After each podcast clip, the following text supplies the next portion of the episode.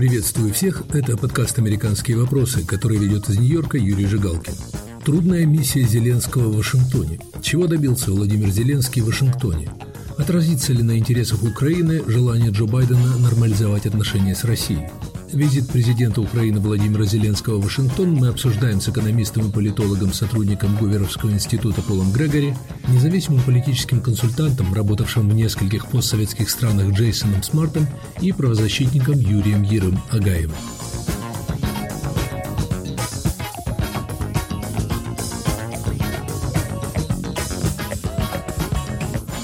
1 сентября президент Украины Владимир Зеленский встретился в Белом доме с президентом США Джо Байденом. Беседа двух президентов продолжалась больше двух часов. Зеленский был вторым иностранным лидером после Ангелы Меркель, приглашенным в Белый дом президентом Байденом. Символизм этой встречи был подчеркнут совместным заявлением о, как никогда, крепком стратегическом партнерстве между двумя странами. Для президента Украины это была долгожданная встреча. Многообещающие разговоры об американо-украинском саммите шли еще с администрации Дональда Трампа. Весной Киев безрезультатно пытался убедить Белый дом организовать американо-украинский саммит до встречи президента Байдена с президентом России Путиным. И совсем недавно, в последний момент, уже установленную дату встречи пришлось сместить на день, поскольку помешали более значительные события – экстренная эвакуация американцев из Кабула, которая заняла внимание президента Байдена – эти детали, по мнению моих собеседников, тоже несут немало символики. В то время как президент Байден объявил о поставках Украине военной техники на 60 миллионов долларов и о других совместных проектах, значительных практических результатов для Киева эта встреча не имела. Мало того, неожиданное падение Кабула и поспешная, плохо организованная эвакуация американцев из Афганистана политически ослабила президента Байдена. Слово Полу Грегори. Происшедшее в Афганистане, я думаю, негативно скажется на американо-украинских отношениях, поскольку это поднимает вопрос о приверженности Соединенных Штатов своим обещаниям. Я уверен, что Зеленский вынужден относиться к любым заверениям, данным ему в Вашингтоне, с долей скептицизма. В конце концов, решающим фактором, который определит ход американо-украинских отношений, будет отношение в американской администрации к минским договоренностям. Не исключено, что в какой-то момент в Белом доме могут решить, что противить идее федерализации Киев ведет себя контрпродуктивно, что в идее федерализации нет ничего плохого, особенно если его воплощение поможет завершить эту войну. Я думаю, что в Киеве должны опасаться такой возможности. Как вы думаете, может ли Киев рассчитывать на военную поддержку со стороны США, поддержку оружием? Ведь Барак Обама, как мы помним, не хотел поставлять Украине боевое или так называемое летальное оружие. Президент Байден объявил о выделении пакета помощи в 60 миллионов долларов. Были упомянуты в этом контексте противотанковые ракеты «Джавелин».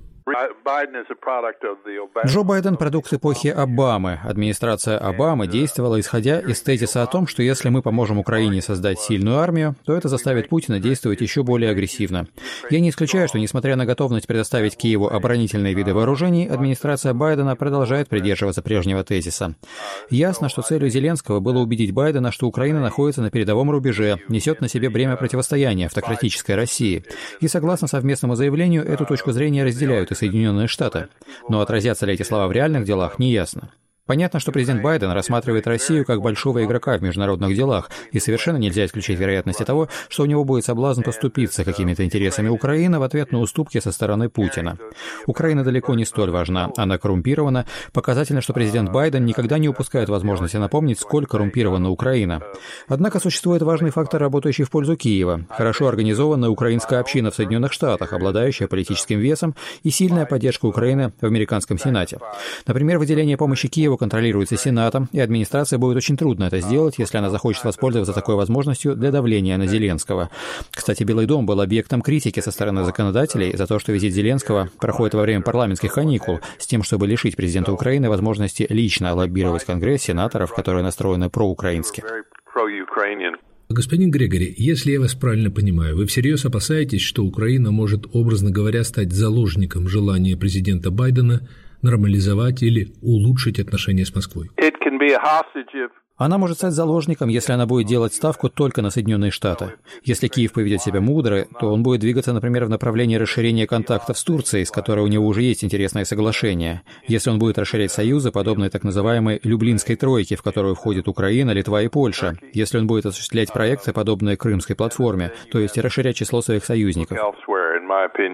Это был Пол Грегори. Юрий Ермогаев. Чего добился Зеленский в Вашингтоне? Он кое-чего добился, но немного. Больше слов, чем дел. И к тому же программы, которые он получил, тоже для меня двоякие, типа космоса и климата. Это не так уж и хорошо для Украины. С одной стороны, ей нужен капитал, а с другой стороны, это программы, которые создадут или расширят государственные структуры советского типа, которые будут порождать еще большую коррупцию и тормозить развитие мелкого и среднего бизнеса.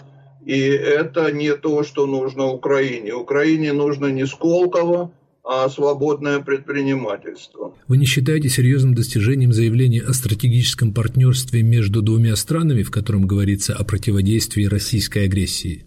Некое достижение. Проблема заключается с самим Байденом. Дело в том, что поддержка Байдена на Россию большого впечатления сейчас не произведет.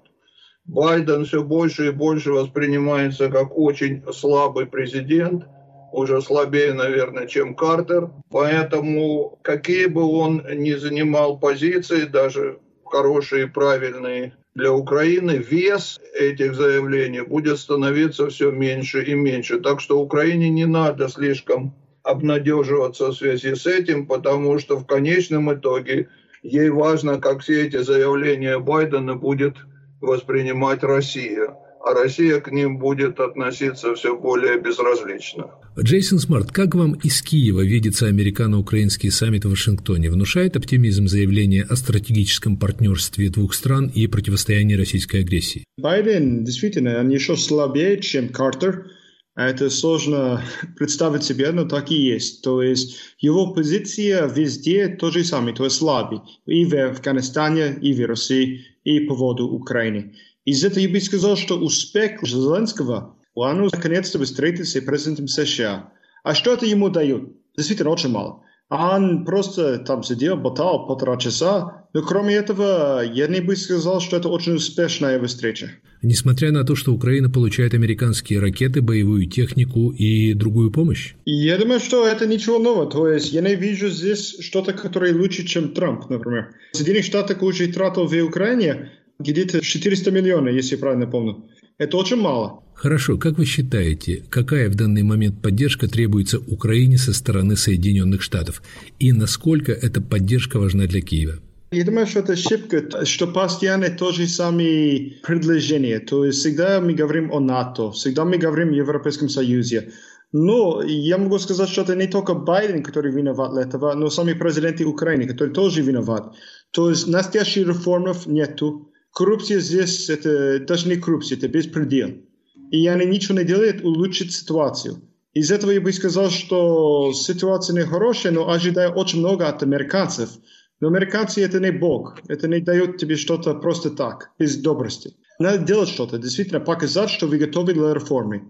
И это еще до сих пор нету здесь в Украине. Я бы сказал, что здесь а, то же самое, как это было 5, 7, 8, 10 лет назад очень мало поменялось. Мы видим это новый закон против олигархии, например. Это закон против олигархии, я не вижу, как это действует. То есть то же самые олигархи, которые были во власти раньше, до сих пор они во власти. А просто через других людей, может быть, ну ничего не поменялось.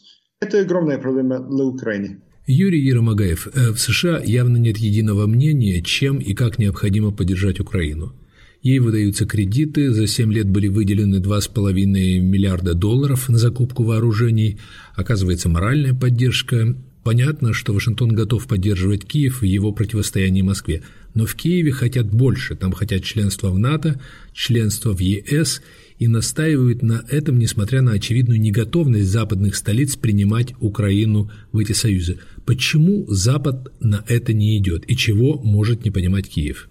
Юрий, я тут должен на минуту отступить, ибо позиция моя довольно критическая по поводу Украины. Я должен все-таки сказать несколько слов по поводу себя, чтобы определиться это. Я всю жизнь поддерживал свободную Украину и словом, и делом. Я боролся за свободу Украины и рискуя своей жизнью и свободой, когда еще Зеленского не было на свете.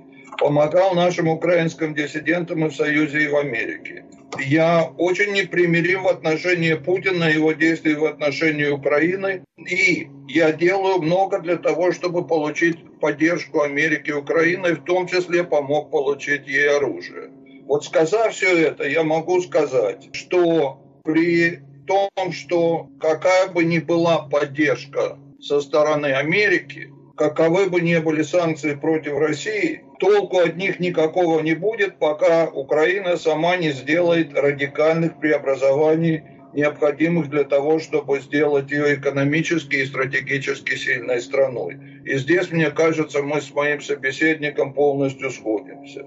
И Украина, поэтому говорить все время останавливаться на программах поддержки со стороны США, которым я способствую, это неправильно, потому что они не могут решить главных проблем Украины. Украина будет проигрывать идеологическую войну России, а то, что происходит, это именно идеологическая война, включая аннексию Крыма и интервенцию в Донбассе. И она будет проигрывать до тех пор, пока она не станет экономической сильной страной. Украина гораздо более свободная демократическая страна, чем Россия. И это очень важно. Но пока она не сможет перевести и трансформировать эту свободу в реальное благосостояние своих людей гораздо выше, чем у России, она будет в большой степени проигрывать Россию. Почему ей этого не удается достичь? И это не удается, потому что она в первую очередь завязла в социализме советских времен. Она унаследовала советскую конституцию, ей держится, которая просто говорит, что Украина может быть только социалистической страной. Причем такого нет даже в большинстве западноевропейских стран. А Украина этого точно себе позволить не может. Украина должна сдвинуться в сторону капитализма гораздо больше после 70 лет коммунизма и посткоммунизма, и нужно сдвинуться в сторону капитализма гораздо больше, чем Европе или даже Америке. Но я могу предположить, что в Конституции Украины нет слова «социализм». Я ее читал внимательно. Во-первых, это практически целиком унаследованная Брежневская конституция с очень малыми изменениями. Во-вторых, там именно узаконен социализм, который повторяется много раз. Там говорится другое слово придуманное. Украина есть социальное государство, как они говорят. А дальше они включают в Конституцию все так называемые социально-экономические права, включая право на жилище. Это и есть определение социализма. И это для Украины плохо. Почему? Это плохо, потому что она не сможет вырваться и построить свою экономику при такой политико-экономической модели. Как я уже сказал, Украина выходит после 70 лет коммунизма и посткоммунизма из вот этой системы центрального планирования, национализации и прочее. Для того, чтобы ей создать новую мощную экономику, ей нужно совершенно радикально и очень сильно уйти в сторону капитализма и свободного предпринимательства с хомутами вот всех этих социалистических ограничений она далеко не сдвинется. И это давлеет над Украиной. Коррупция – это в большой степени следствие тех законов, которые существуют в Украине, потому что вместе с Конституцией она унаследовала еще миллионы бюрократов и чиновников, которые только увеличились с их декретами, запретами и вымогательством она способствует размножению олигархов, но олигархи не есть свободное предпринимательство. И она полностью тормозит развитие свободного среднего и мелкого бизнеса. И пока вот эти ограничения, запреты и декреты будут, будет существовать коррупция. Люди не дают взятки чиновникам, если им от чиновников ничего не нужно. Хотите убрать коррупцию, уберите большую часть всех запретов и ограничений, освободите экономику, дайте ей свободно развиваться. Мы вернемся к разговору с Юрием Еромагаевым. Оставайтесь с нами. Привет, я журналист «Радио Свобода» Александр Гостев, который побывал почти в 70 странах. Там везде и всегда происходят интереснейшие события, влияющие и на нас с вами. Как именно? Об этом подкаст «Атлас мира». Я делаю его вместе с моим коллегой Ярославом Шимовым, знатоком Европы. Слушайте и подписывайтесь в агрегаторах подкастов в Apple, Google, Spotify и в других приложениях.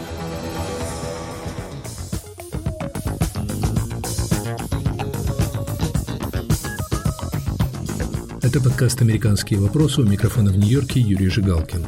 Трудная миссия Зеленского в Вашингтоне. Чего добивается Владимир Зеленский в Вашингтоне?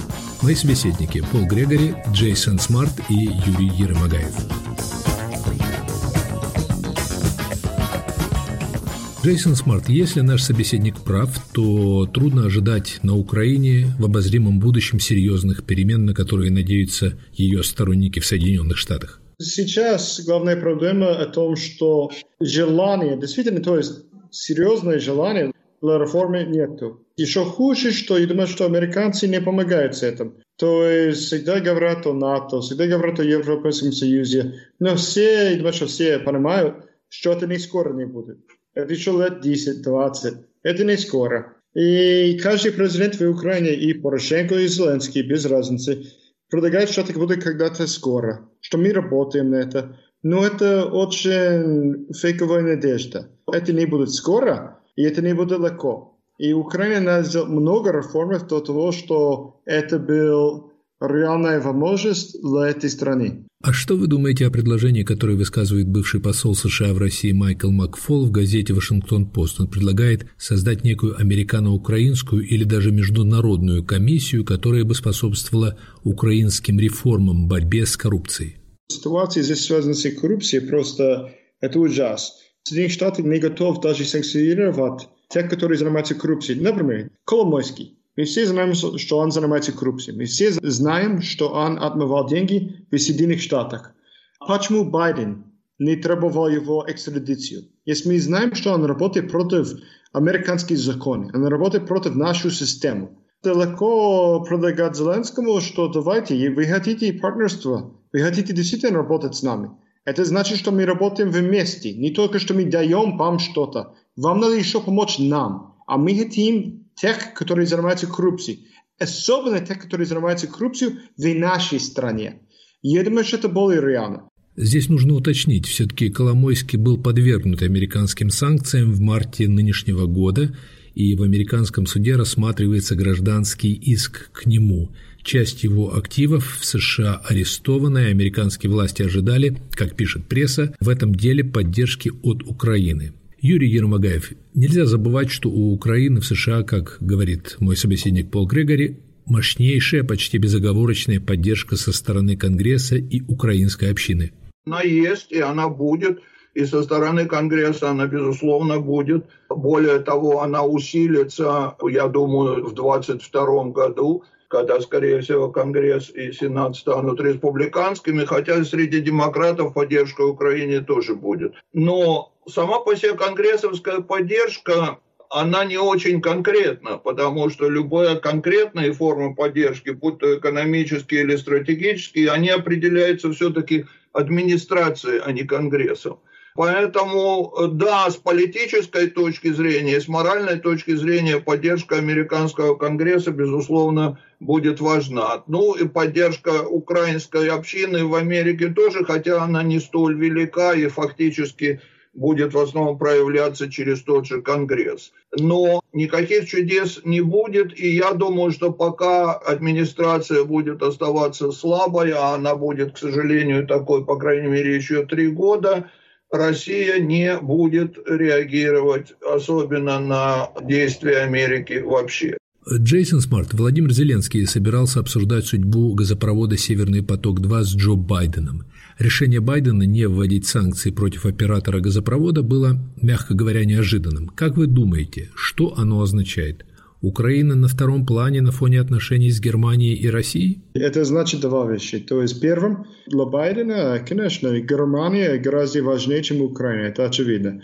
Второе, я бы сказал, что для Байдена что-то значит, он не хочет новые проблемы. Я думаю, что он очень слабый президент, его действия в сегодняшний день это покажет. Украина в очень тяжелой ситуации, потому что Россия это очевидно, что это агрессор. Но Америка не хочет помочь. Немцы там строят северный поток. Все остальные страны, я не знаю, как долго продолжатся эти интересы и санкции. И для Украины очень сложная ситуация, может быть, будет еще хуже скоро. Но Украина, своя единственная надежда, это показать, что действительно эта страна хочет реформы, действительно она хочет поменяться и быть новой страной, другой стране. Юрий Еромагаев, как вы считаете, Украина не доказала свою приверженность реформам? Да, абсолютно нет. Для того, чтобы выигрывать у России, она должна доказать, что в Украине люди будут жить лучше, чем в России. Это очень важно. Вот возьмите Эстонию в качестве примера. Да? В Эстонии существует Нарва, где живут в основном русские люди, говорящие по-русски. Но России так и не удалось создать, вот в отличие от Крыма или Донбасса, в Нарве пятую колонну в Эстонии. А почему? Хотя там законы, кстати, по поводу языка в Эстонии были жестче гораздо, чем в Украине. Сравнить нельзя. Потому что эстонцы живут намного благополучнее, чем русские. В том числе и все русские эстонцы, которые живут в Нарве.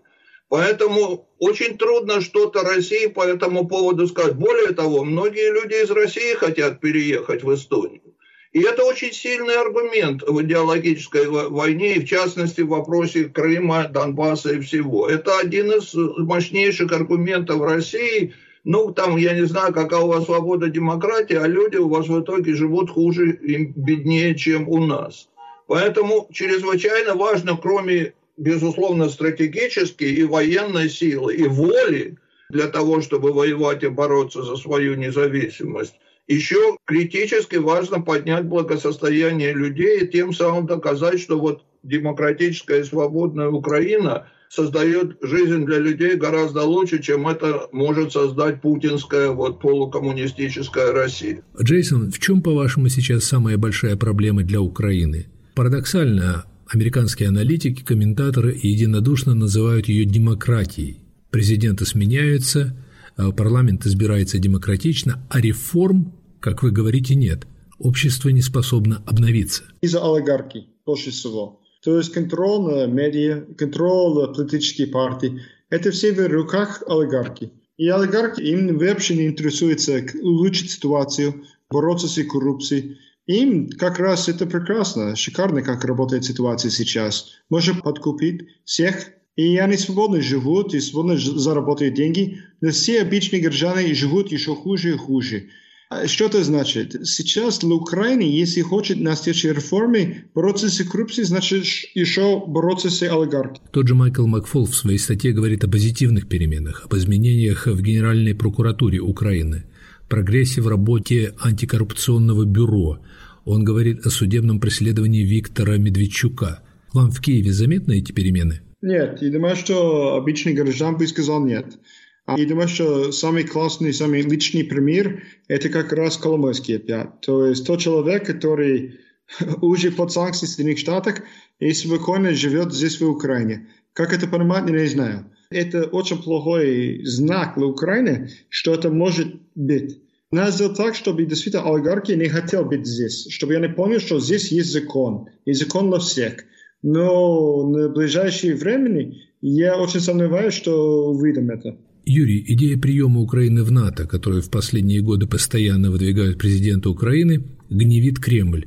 Хотя американские аналитики убеждены, что членство Украины в НАТО в обозримом будущем нереально. И они даже говорят, что такие призывы со стороны руководителей Украины контрпродуктивны. Они лишь раздражают Кремль. Согласны? В укреплении отношений с НАТО ничего плохого нет. И в том, что он это повторяет. Другое дело, что э, это никак не означает, что ему что-то сулит в ближайшее время или в ближайшие годы. Но опять же, понимаете, опять же та же самая тенденция. Не надо сосредотачиваться полностью на внешней поддержке военной, политической, экономической. Надо ставку делать в первую очередь на самих себя в том числе и даже в военном отношении. Э, украинская армия должна быть готова сама оказать сопротивление России, если та снова пойдет в наступление. Это должно быть кредом любой украинской администрации. Если она получит дополнительную любую поддержку, это, безусловно, очень хорошо. То, что у России больше армии, само по себе ничего не означает. Та же страна Америка, в которой мы сейчас, из которой мы говорим, ее армия по сравнению с британской армией, когда она боролась с независимость, была неимоверно слабее, чем украинская армия по отношению к российской. И Америка сумела стать независимой страной и очень успешно, как мы знаем. Она получила поддержку со стороны Франции, которая была очень важна. Но, безусловно, главное, она взяла на себя и сама вот с такой вообще не существовавшей армией, надо просто не существовавшей, но постепенно создавая ее, сумела создать вот свою великую страну. Так что Украина может это все делать. Джейсон Смарт добьется Киев приема в НАТО или это настойчивость контрпродуктивно? Все понимают, что Украина хочет быть в НАТО. Но ошибка в том, что все члены НАТО не понимают, зачем им нужна Украина. Зачем нам нужна Украина? Это другой вопрос. И Украина, если хочет быть успешна, и я бы сказал, что самый лучший путь для этого – показать, что действительно Украина – это ключевая часть команди, што действително може помоќ НАТО. Тоест, ам помагај НАТО, ништо НАТО помагај Украине. И се огромни разница здесь. И да добро што для Украине сделат акцент на тоа што она може помоќ, што она хоче помоќ, она знае како помоќ. Ете сами лучи пут. Но просто сега требовать от других или деньги, или военные помощь, или членство в НАТО, это ошибка огромная. Юрий Ермогаев, не кажется ли вам, что вы очень критично звучали в отношении Украины? Я отнюдь не пессимистичен. И моя критика конструктивна исключительно в отношении Украины. И я верю в Украину. Я считаю, что Украина может все это сделать. Понимаете, и у нее есть силы, у нее есть люди, это большая страна, это там много талантов много образованных очень людей и много патриотов страны. И она совершенно вполне способна стать сильной экономической и стратегической страной и противостоять, и во что я искренне верю, она способна противостоять э, любой агрессии извне. Так что я не пессимист, я наоборот оптимист. Это был подкаст «Американские вопросы», который вел из Нью-Йорка Юрий Жигалкин с моими собеседниками, политологами Полом Грегори, Джейсоном Смартом и правозащитником Юрием Ярым-Агаевым мы обсуждали трудную миссию Владимира Зеленского в Вашингтоне. Слушайте нас в эфире на сайте Радио Свобода, подписывайтесь на мой подкаст на iTunes, Google Podcasts, Яндекс.Music. Пишите в социальных сетях, оставляйте свои комментарии в аккаунтах Свободы и на всех подкаст-платформах.